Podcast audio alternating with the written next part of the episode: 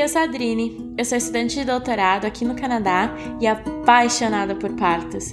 Eu gostaria de convidar você para aprender um pouquinho, semana a semana, sobre essa imensidão que é gestar e parir.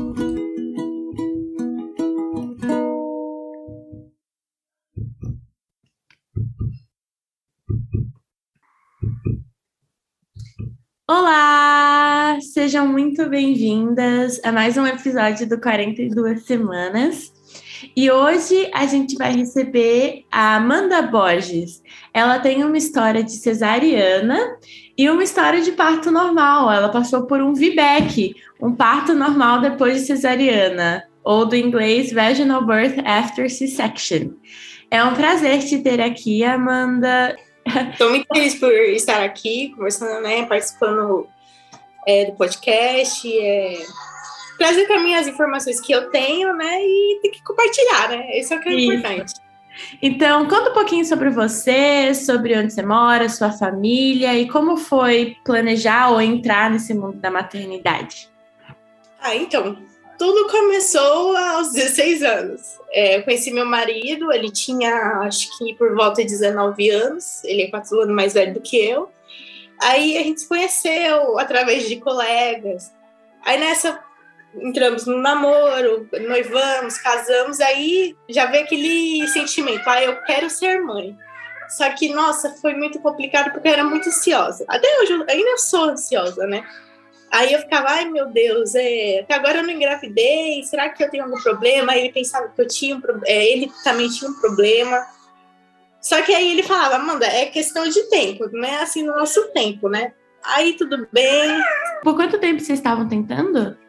Olha, fazia, acho que ia fazer um ano, por volta ah. de um ano. Uhum. A recomendação é, seja, né? é de seis a um ano que você procuraria ajuda, né, para outros tratamentos. Sim em 2018, eu estava estudando, eu descobri assim, do nada, a menstruação atrasou. Comigo é assim, a menstruação atrasa eu já acho estranho. Aí foi um dia, eu falei, ó, compra é, o teste, né, de farmácia, que eu vou fazer o teste. Ele, não, Amanda, isso daí é só um atraso menstrual. Eu falei, não, tem coisa errada. Aí tudo bem, eu fui na casa da minha mãe e falava, ah, eu quero descobrir, né, com a minha mãe. Mas no caso, ele não estava comigo, né, no dia, ele tinha um compromisso. Aí eu cheguei na casa da minha mãe e minha avó. Aí, Amanda, sua mãe não tá aqui. Eu falei, ah, então eu vou esperar. Aí minha mãe chegou, puxei ela no canto e falei, ó, tá acontecendo isso e isso, isso. Ela, meu Deus do céu, Amanda, e agora? Eu falei, ah, vamos fazer o teste, né? E, meu, foi incrível. Eu, eu nem chorei, quem chorou foi ela. Ela foi no banheiro, viu lá os risquinhos. Ficou, Amanda, é o que foi? Você tá grávida? Eu falei, caramba! Aí já começou aquela coisa de ah, ir atrás de enxoval, é, essas coisinhas assim, até do quartinho, só que nem era tanto quarto porque a gente faz cama compartilhada desde hoje, né? Com a, com a sua. Aí começou tudo, foi nessa, nessa questão eu não, fui, eu não fui atrás de informação porque eu nem tinha ideia do que era informação a relação à maternidade, né? Aí tudo bem, é, quando foi em julho de 2019, é, por volta das 36 semanas, assim, a minha gravidez ela sempre foi tranquila, só que por volta das 36, 36 semanas, eu fui fazer uma ultrassom de rotina, na qual apontou que eu estava com perca de líquido eu não sabia nem o que, que era isso, nem me, acabei nem me preocupando, mas é só no momento que o médico falou, ó, vai lá, fala com seu médico do seu pré-natal, explica o que está acontecendo. E, nossa, para conversar com esse médico foi bem complicado, porque era um dia que ele não estava no postinho de saúde, porque eu fiz meus pré-natais é, no SUS, não tenho que reclamar do SUS, é perfeito. Aí eu passei com outro médico que não tinha nem conhecimento do que eu estava passando, mas ele conseguiu entender. Passou um dia, consegui falar com o meu médico, ele mandou uma carta, né, para mim no hospital da minha cidade. Aí fizeram no cardiotoco, fizeram outro ultrassom, só que nesse, já nesse ultrassom já não mostrava mais perca de líquido. Aí eu falei, ah, o que está acontecendo? Só que olha o que aconteceu é, eles não tiveram tanta atenção comigo. Eles falavam que que eu estava passando era normal, porque o que estava acontecendo? Era perca de líquido é, corrimento por cheiro forte, a gente sabe que um corrimento por cheiro forte não é normal, mas para eles eram. E no máximo, eu acho que eu fui umas quatro vezes, quatro, cinco, cinco vezes com o dia que é, fui, né, para ter a Letícia. Aí era aquela coisa. Eu falava com a minha mãe, eu falava, mano, isso não é normal. Eu falava, mas eles falam que é normal, posso fazer o quê? Aí, quando foi com 39 semanas e quatro dias, eu entrei em trabalho de parto. Foi uma noite seguinte, eu comecei a sentir as dores, só que nem liguei, né? Mas quando foi de manhã cedo, aí apertou, minha mãe levou para um hospital da outra cidade. Só que quando eu cheguei, tava com centímetro de dilatação. Isso não é nada, né? Me mandaram para casa, falaram: Ó, oh, vai dançar, vai fazer alguma coisa que você goste. Aí, nossa, eu fui num parque, comecei a caminhar, é, fiquei fazendo as coisas que eu gosto, né? Cheguei na casa da minha mãe, porque nesse final de gestação eu fiquei na, na minha mãe por causa que eles, eles ficaram preocupados comigo. Aí tudo bem, é, quando foi por volta assim de três da tarde, as contrações apertaram ainda mais. Aí eu falei, mãe, eu não tô aguentando que quando eu, as contrações vinham, eu chorava, me contorcia na cama e fomos pro hospital, né? Só que da minha cidade. Aí chegando lá, passou pela triagem, é, fizeram, se eu não me engano, fizeram cardiotoco, fizeram toque de novo. Quando eu cheguei, eles falaram que eu tava com 3 centímetros de dilatação. Já era um avanço. Com, normalmente um os protocolos dos hospitais é interno com 4, né? Tudo bem, mas, meu Deus do céu, eu fui fazer o cardiotoco, eu passei meia hora fazendo o cardiotoco que as folhas elas esparravam no chão. Aí chegou uma médica, foi avaliar e olhou assim, falou: Amanda, é, isso não é normal, porque quando você tem contração, é, a sua, a, o coração da sua bebê ele oscila, ele fica bem devagar. Aí provavelmente isso era o quê? O sofrimento fetal. Hoje a gente não chama assim, né? A gente se chama como batimentos não tranquilizadores, né? Aí ela falou: você tem que ir para uma cesárea urgente. E é assim, foi tão urgente que na hora eles me prepararam e me mandaram para o centro cirúrgico. No caso, eles só terminaram uma cesárea que estava sendo feita e já me mandaram. Falei, Nossa, é, o medo que eu tava simplesmente sumiu quando entrei na sala. Tava tudo tranquilo, o anestesista, uma pessoa muito legal. Aí falava assim: ah, a gente vai aplicar anestesia. Aí eu falei, ah, tudo bem. Só que na hora deu aquela contração, eu falei, dá para o senhor esperar? Ele, não, tudo bem. Anestesia foi tranquila. Aí ele sempre ficava perguntando, né, se, se os movimentos é, estavam sumindo. Chegou um ponto que eu não sentia mais nada. Aí começou, né? Eu, eu só fui, fui saber que a cirurgia já tinha começado porque ele me falou, porque eu não tinha nem noção. Aí tudo bem, é, a, quando foi por volta de 11 horas e, se não me engano, 43 minutos da noite, a Letícia nasceu.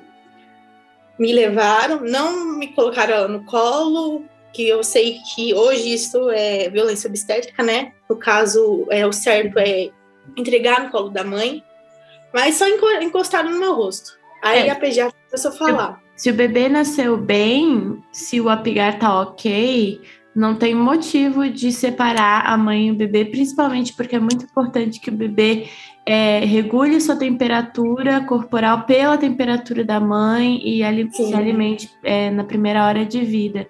É, e demorou muito para entre você receber a notícia que você precisaria da cesárea e ir para cesárea? Tipo, foi realmente emergência? Eles Olha, demorou tempo. Demorou um tempo, porque é assim, foi meia hora fazendo cardiotoco.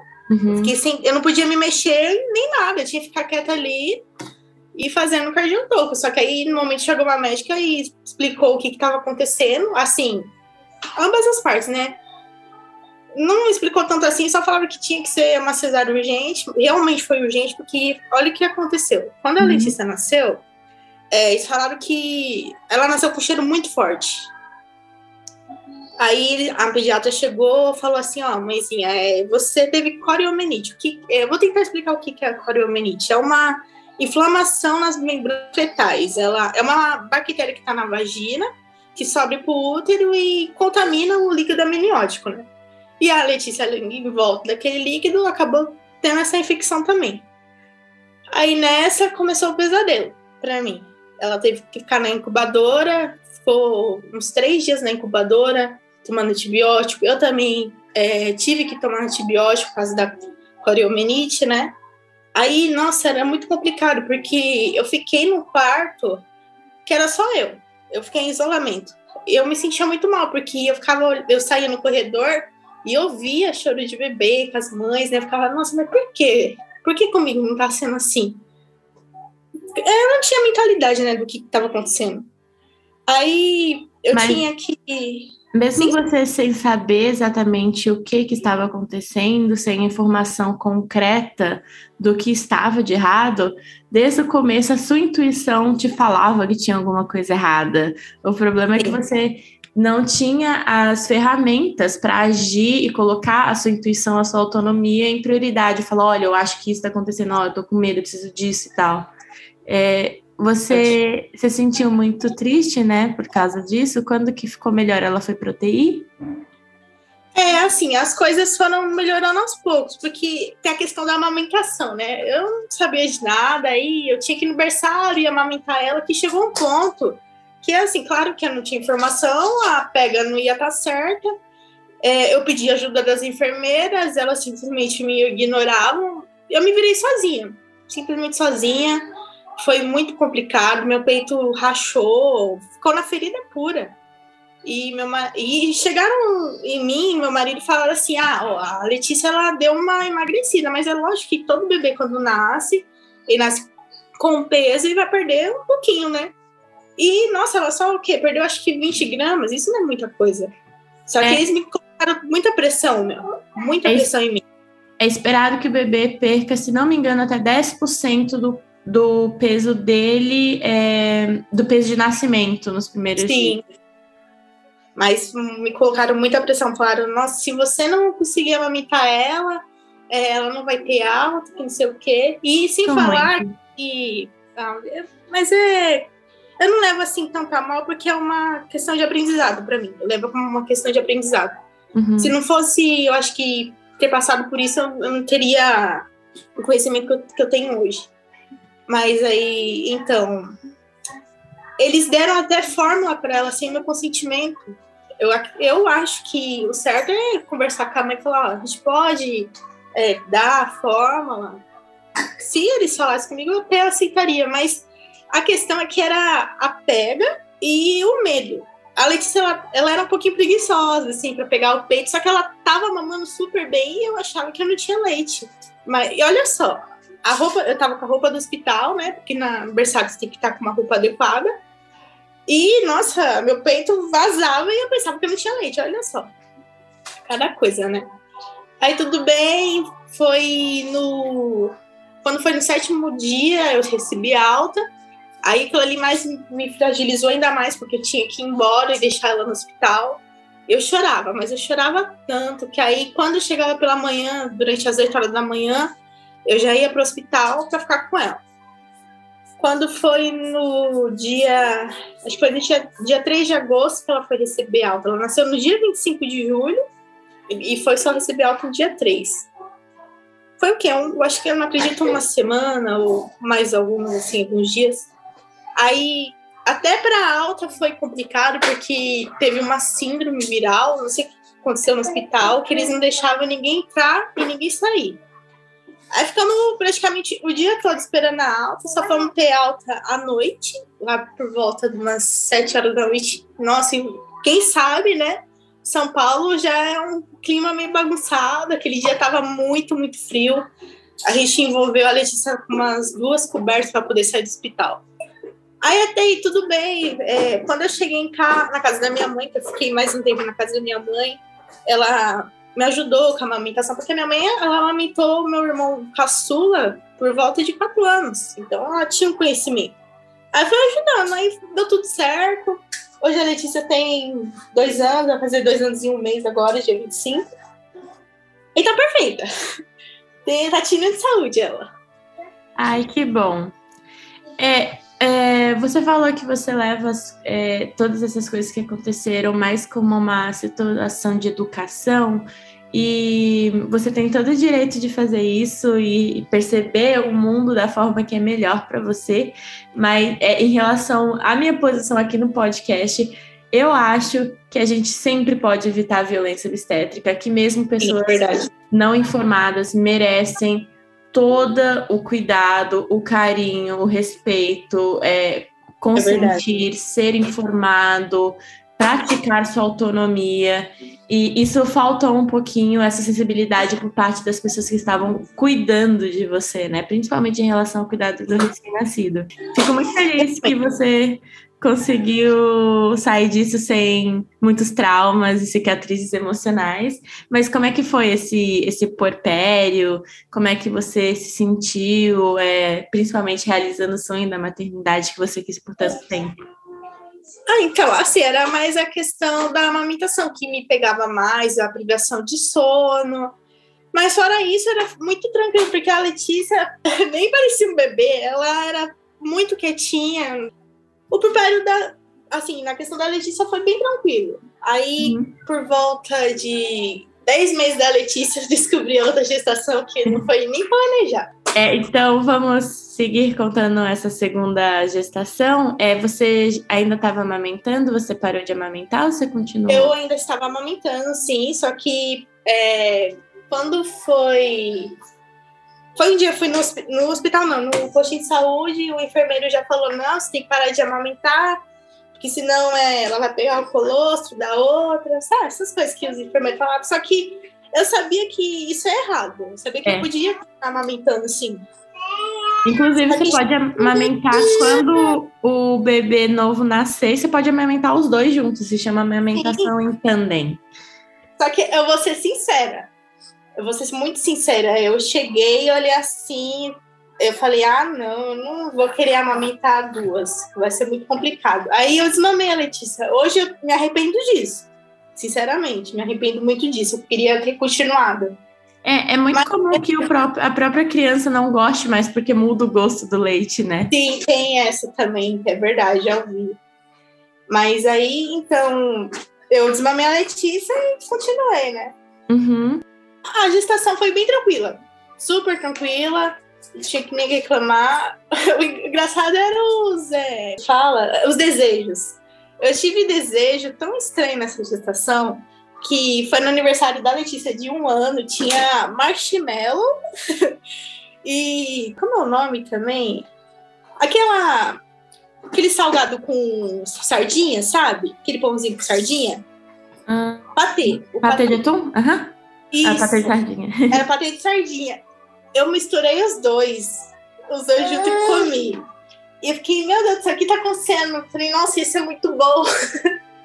Mas hoje, só de pensar, me dá até enjoo, nossa.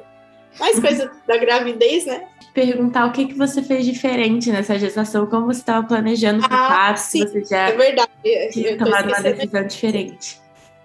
O que, que eu fiz diferente? Eu fui atrás de informação, porque eu queria. Eu sempre quis ter parto normal. Aí eu tava até no TikTok vendo uns vídeos e apareceu a Dola Bianca. Aí, nossa, aquilo ali me chamou tanta atenção, os conteúdos dela, eu só fui sugando, sugando, sugando. Aí eu descobri que ela tinha um grupo no WhatsApp. Eu, eu também descobri outra Dola, a Dola Jaqueline. Via vários vídeos dela que ela fala sobre violência obstétrica, muita coisa. Aí começou. Eu conversava com outras mães, elas passavam as experiências dela com, oi amor. Aí tudo bem. Quando foi um dia eu até perguntei para a Lola Bianca, né, é, sobre os procedimentos que eles faziam. Até eu não tinha nem o Instagram, né? O Instagram ele seria uma boa ferramenta para mim adquirir conhecimento, mas até aí eu não tinha.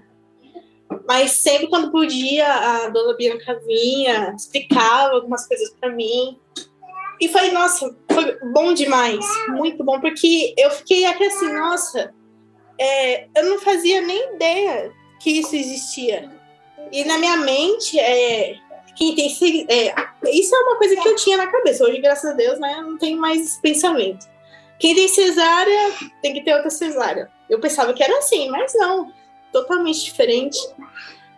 Aí, inclusive, no dia, né, que eu fui para ver, né, se estava tudo bem com a Débora, porque os movimentos dela tinham diminuído. Cheguei lá, é, fizeram cardiotopo, aqueles exames que a gente sabe que na triagem faz, né? Tá tudo tranquilo, só que aí foi na hora de entrar no consultório. Quando eu olhei, eu fiquei, meu Deus do céu, era o médico que tinha acompanhado, né? Acompanhado entre aspas, porque ele, naquele tempo, ele não tinha me dado atenção. Eu falei, nossa, eu tô lascada. Eu, sinceramente, falei, nossa, eu vou parar em algum lugar aqui, vai acontecer alguma coisa comigo. Aí aquilo ali já me deixou, sabe, atribulada. Ele apalpou minha barriga e falou: Ó, eu tô achando que a Débora tá sentada. Aí eu falei: ai meu Deus, e se tiver sentada? Aí falou: vamos fazer um ultrassom. Fui, fiz ultrassom. Eu conheço um pouco assim, eu tenho um pouco de experiência com o laudo, né? Não é muita coisa, mas eu consigo ler um pouquinho do laudo. Fui lá ver, lendo, lendo. Aí tava mostrando que tava cefálico, falei, graças a Deus. Só que tem um porém é, mostrou que o líquido estava bem reduzido. Aí, aquele fantasma de antigamente veio me assombrar. Eu já lembrei da poliomielite. Falei, meu Deus do céu, será que vai acontecer isso tudo de novo? Aí já bateu aquele medo, eu saí do hospital, do, do hospital não, da sala, né, do consultório. Mandei mensagem pro meu marido, eu falei, ó, é, tá acontecendo isso, isso e isso. Ele, não, fica calma. Eu falei, ó, provavelmente eu acho que vai ser uma cesárea. Aí foi me tranquilizando, falando que se for necessário, né, que seja feita. Aí tudo bem. O que tinha mais me assustado no ultrassom é que o peso da Débora estava é, 3 kg e 850 e 54 centímetros. Só que na mesma hora que eu vi aquilo ali, eu lembrei, ultrassom não é balança. E aquilo ali já parece que me acalmou por inteira. O sentimento que eu tava tendo de angústia, ele sumiu, simplesmente sumiu. Aí eu fui, né, pro outro andar do hospital para conversar com, a, com, o médico. Já tinha trocado o plantão, porque era por volta quê, de umas meio-dia. Então o plantão já tinha mudado. Era outro plantão, era uma médica. Aí já entraram estagiários. Ela veio, olhou assim pro laudo, leu, com certeza ela leu o meu prontuário, né? Falou: ah, então você tem uma cesárea anterior, você está com o líquido reduzido, você tem pouca idade, seu bebê está muito grande. E na hora que. O jeito que ela falava era como se ela quisesse me passar um medo. E aquele medo que eu tava antes, ele voltou. Aí ela falou: Ó, tem que ser cesárea. Aí eu falei: Ah, tudo bem, né? saí do consultório triste, querendo chorar, o pessoal olhava assim para mim, perguntava o que tá acontecendo. Eu falei, não, não é nada. Só que na mesma hora, é, me veio, parecia que veio uma voz na minha cabeça e falou, fala com a Dola Bianca. Eu ainda fui teimosa com ela. Mas o que que aconteceu? Eu mandei mensagem né, no grupo, falei, ó, estão querendo me mandar para uma cesárea, porque eu tenho uma cesárea anterior, é, o líquido está reduzido, o bebê está muito grande. Aí a dona Bianca, eu nem lembro o que, que ela tinha me falado. É um tempo assim que eu até tinha esquecido. Mas ela, ela me instruiu na hora. Aí eu lembro que eu até cheguei nela e falei assim: ah, eu tô ciente. Olha, olha a palavra com a pessoa. Só que depois que eu terminei a conversa com ela, é, do nada, eu comecei a lembrar das coisas que eu tinha aprendido com ela. Aí eu já lembrei, a cesárea anterior não é indicação de cesárea. É, bebê grande, isso daí. Tem bebê que nasce com até com 5 quilos pelo um parto normal. E na questão do líquido, eu não sabia se a indução era o certo. Aí o que, que aconteceu? Eu falei, enfermeiro, eu quero falar com a médica.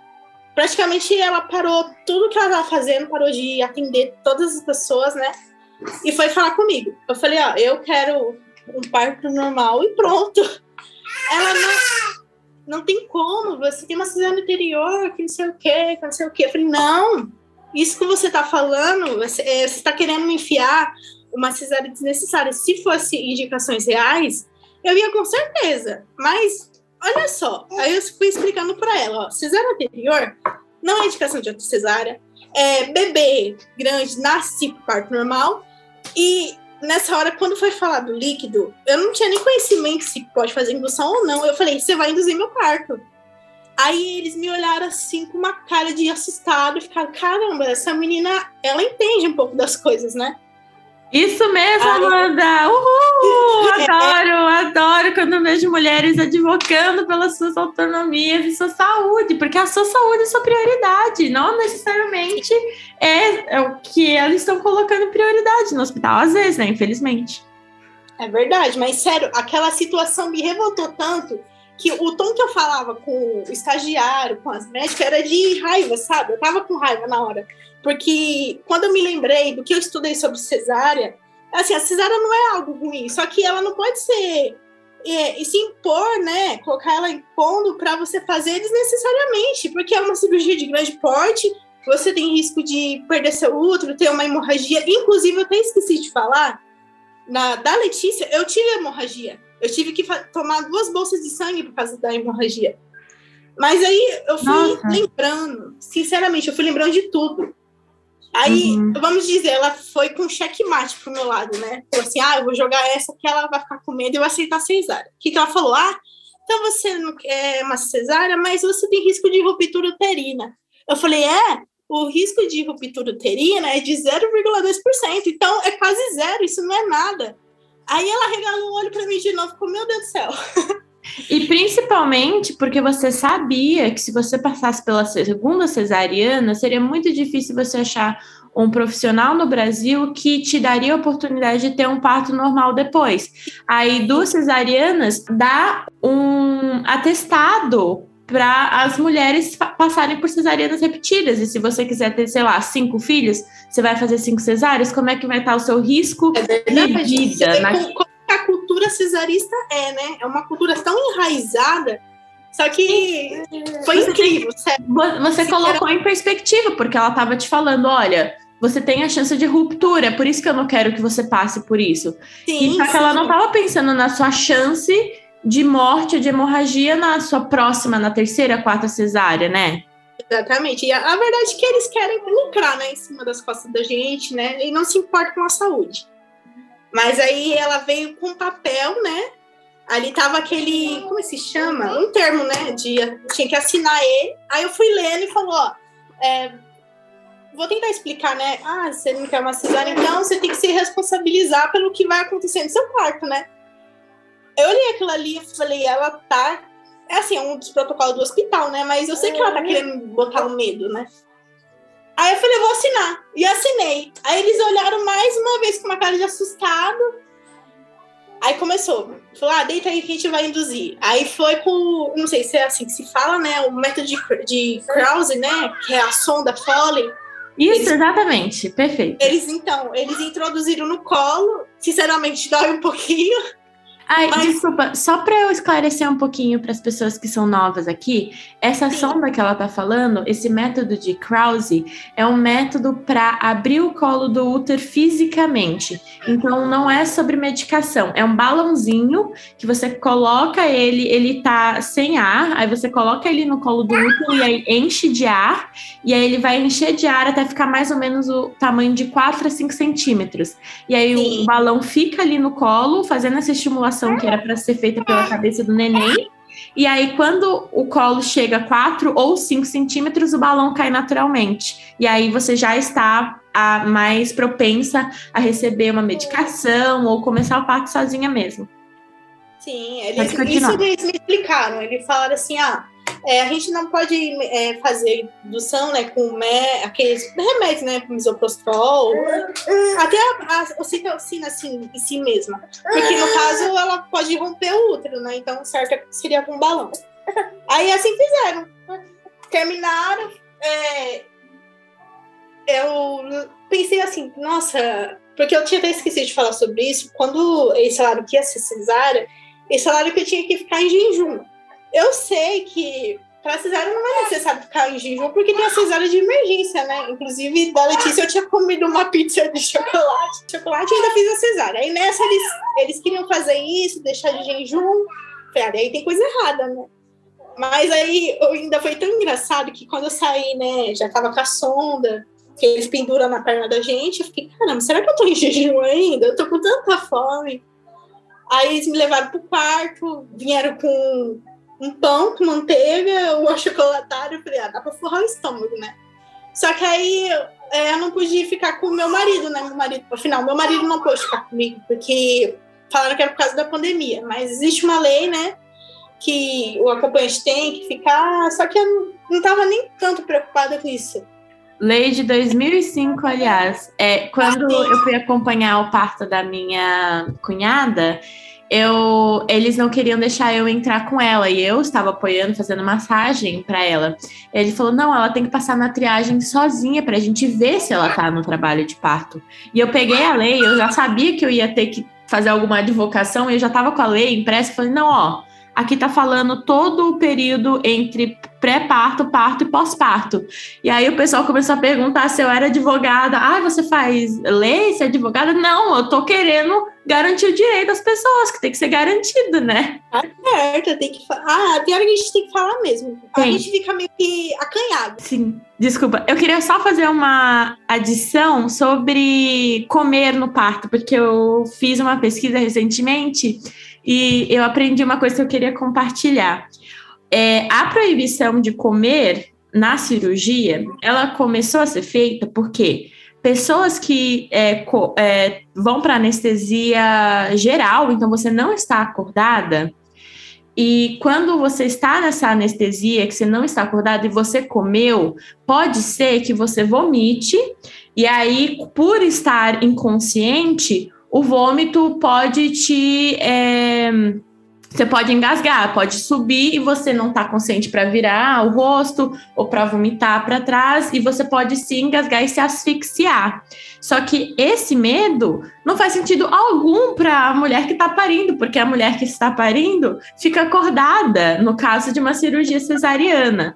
E também se a gente coloca em perspectiva que pessoas que passaram por acidente, por exemplo, alguém que quebrou a perna tem que ir diretamente para a cirurgia, ou alguém que tomou um tiro, Ninguém está no hospital checando se essas pessoas comeram. O, o que é para salvar a vida é a, é a cirurgia. E ela salva a vida mesmo se a pessoa tiver comido. Ninguém faz essa restrição para outras áreas. A única restrição, aparentemente, é para mulher em parto, porque porque vocês são vulneráveis, porque a gente é, aceita as coisas, mas a gente pode sim comer, e mesmo se você passar por uma cesárea depois de ter comido, você não vai morrer por causa disso. Você pode vomitar, mas isso não é nem de perto o risco que eles estão falando que está acontecendo e que faz as mulheres passando por uma maratona, que é o parto, ficar sem é, o seu alimento, sem sua fonte de energia, né?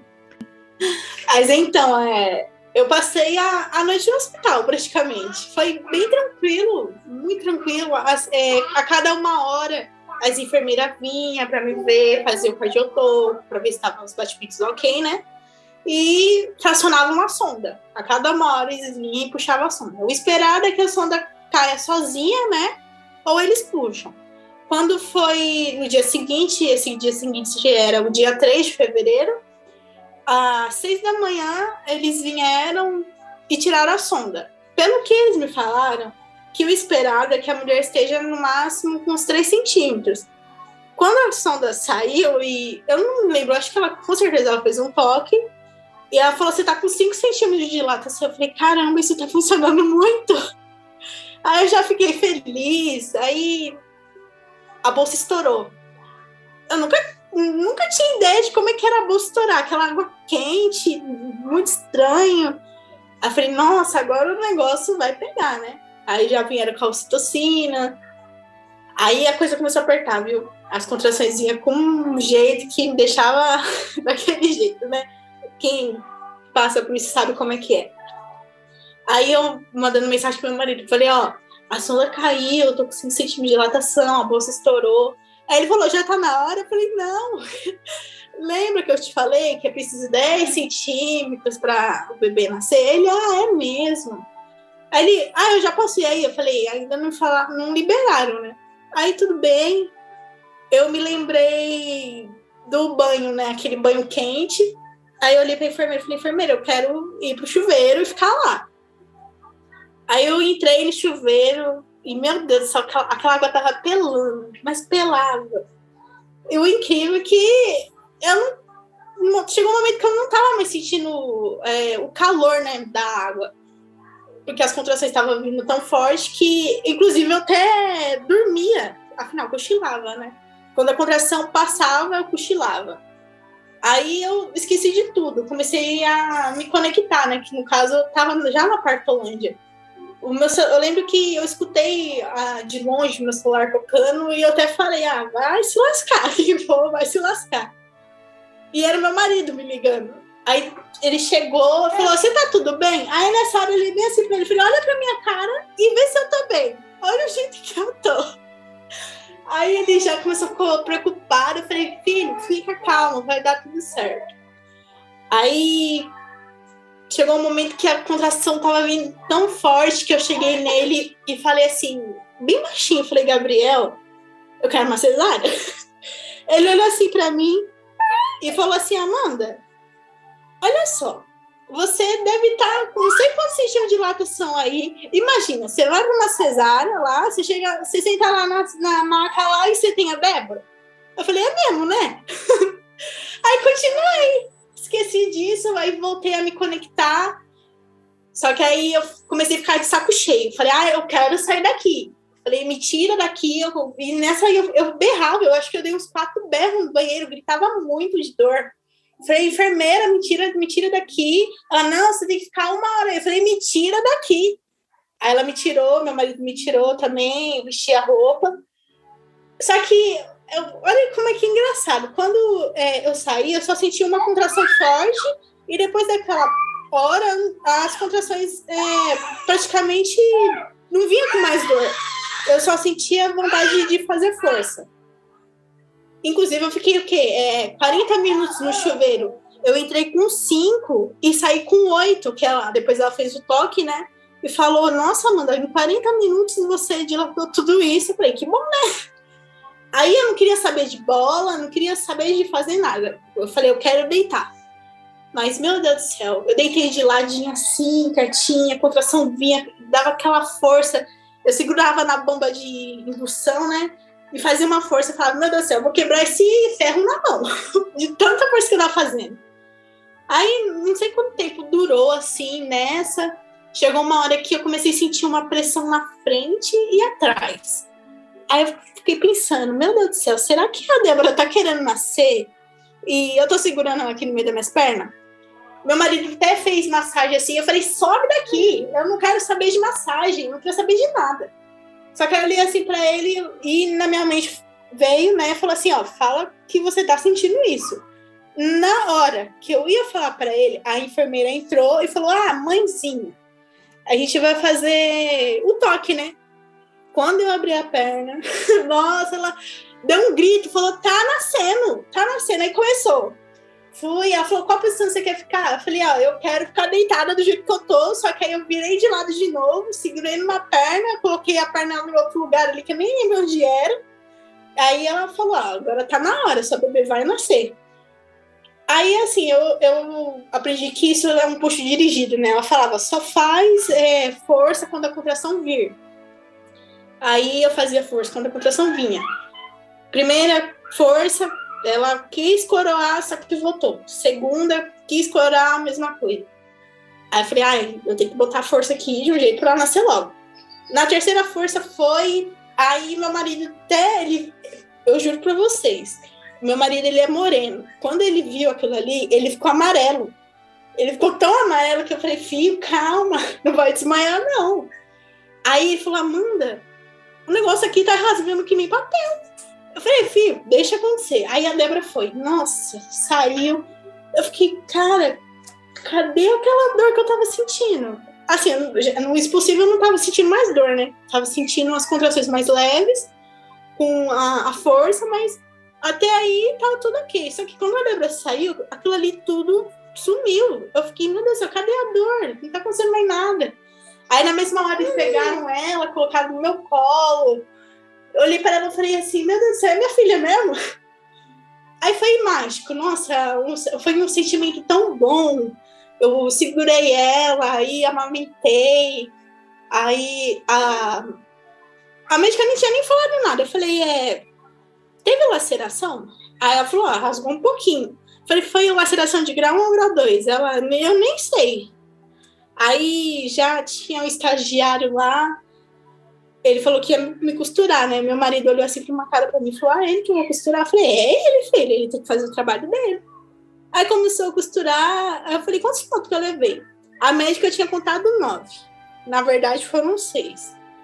Mas eu não sentia nada, sabe? Ah, acho que a emoção que eu tava era como se fosse um anestésico. Não tava sentindo nada, eu só tava alegre. Tava muito feliz. Eu olhei, olhei pro meu marido e falei, cara, eu consegui. Eu pensei que eu não ia conseguir. Muitas pessoas já chegaram e me falaram: ah, nossa, você tem uma cesárea anterior, nossa, não pode ter um parto normal, se pode acontecer isso com o neném. E ali eu não me deixava me abalar, sabe? Eu sempre tive em mente que eu ia conseguir sim meu parto normal. Mas foi mágico, sério. Eu já saí andando. Foi maravilhoso.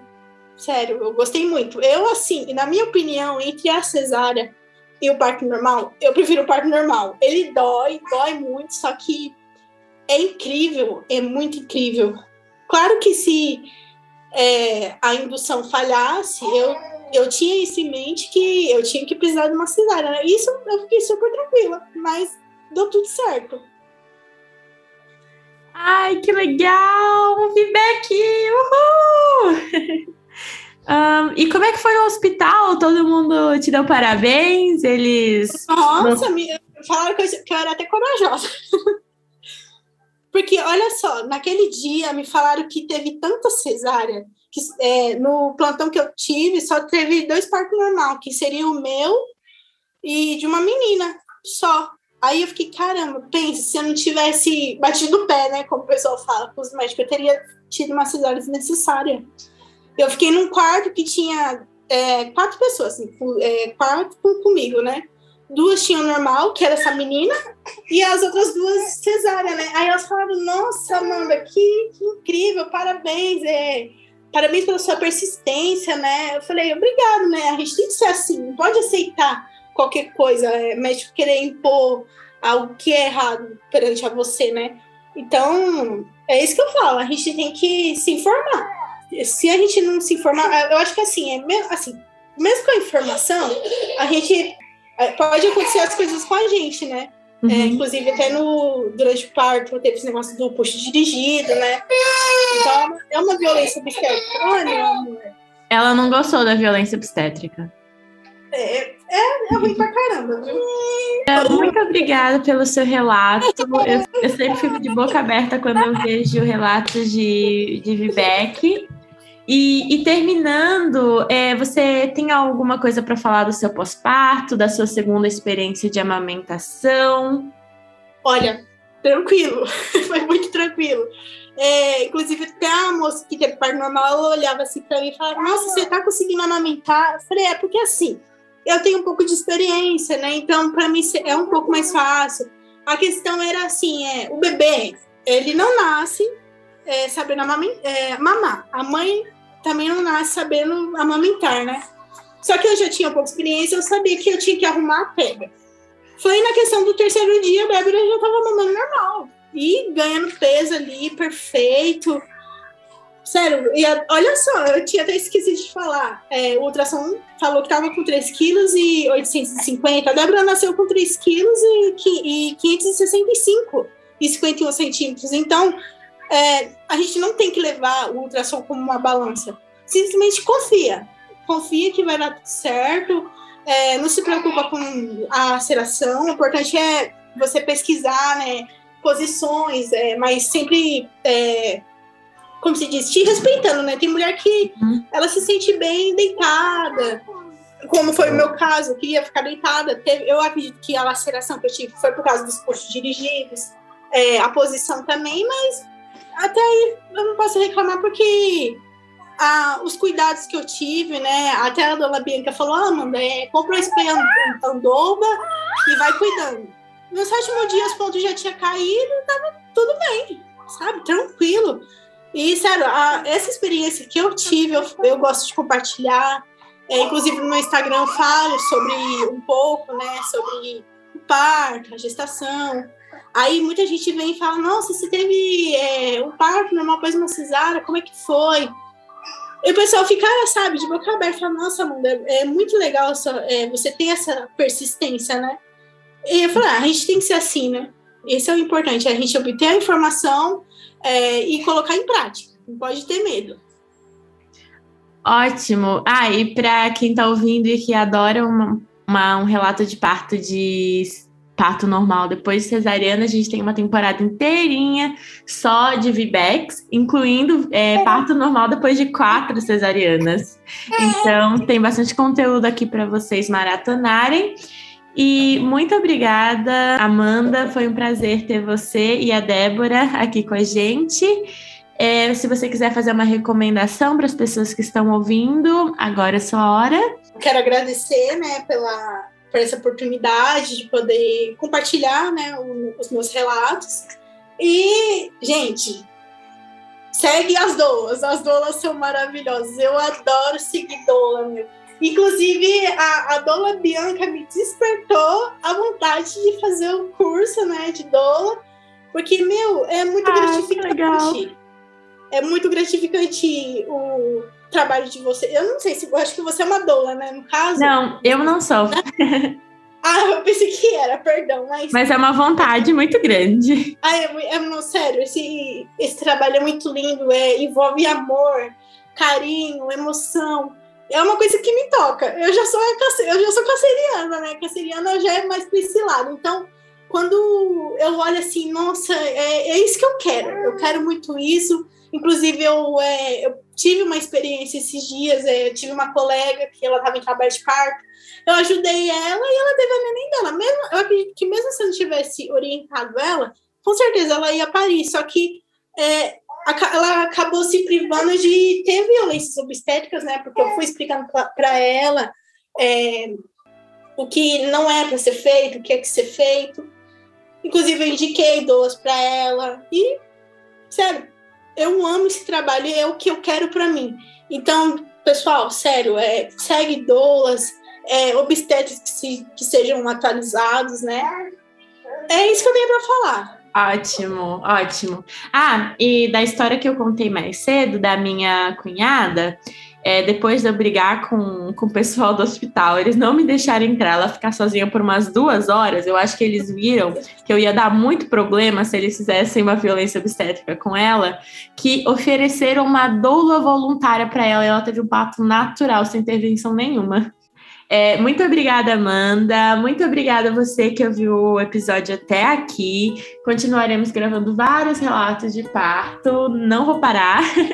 e se você quiser falar alguma coisa, deixe no Instagram. Pode me mandar mensagem direta. Se você quiser é, relatar o seu parto, pode me mandar também. E um beijo. Até a próxima. Tchau. Tchau.